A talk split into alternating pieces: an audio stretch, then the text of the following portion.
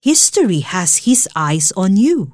Gayon din naman, dapat ninyong paliwanagin ang inyong ilaw sa harap ng mga tao upang makita nila ang inyong mabubuting gawa at papurihan ng inyong Ama na nasa langit.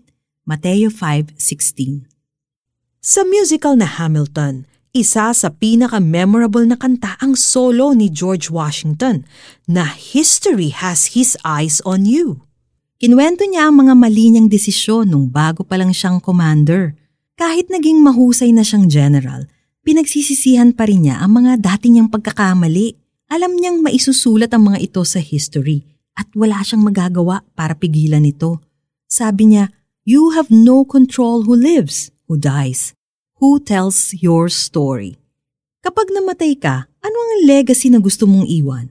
Paano mo gustong maalala ng mga tao? Do you want to be remembered as a successful person? Isang sikat naman na laro, artista o business person?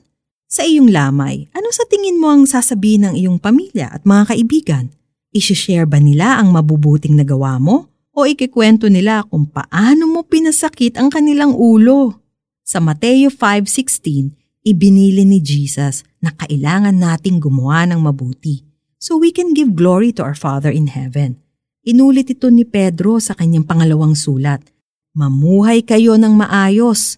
Kapag nakita nila ang inyong mabubuting gawa, ay magpupuri sila sa Diyos sa araw ng kanyang paghuhukom.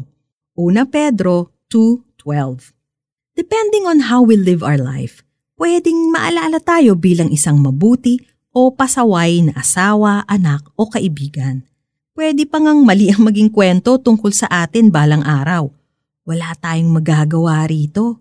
The only thing we can do is to follow the examples of Jesus as best we can at umasa na mas maaalala ng mga tao kung paano siya nag-work sa buhay natin at magpapasalamat sila sa Kanya dahil dito. Now, isn't that the best way to be remembered? Lord, I pray na makita at makilala ka ng ibang tao sa buhay ko. Whatever I do, tulungan ninyo akong ibalik ang lahat ng glory sa inyo. Amen.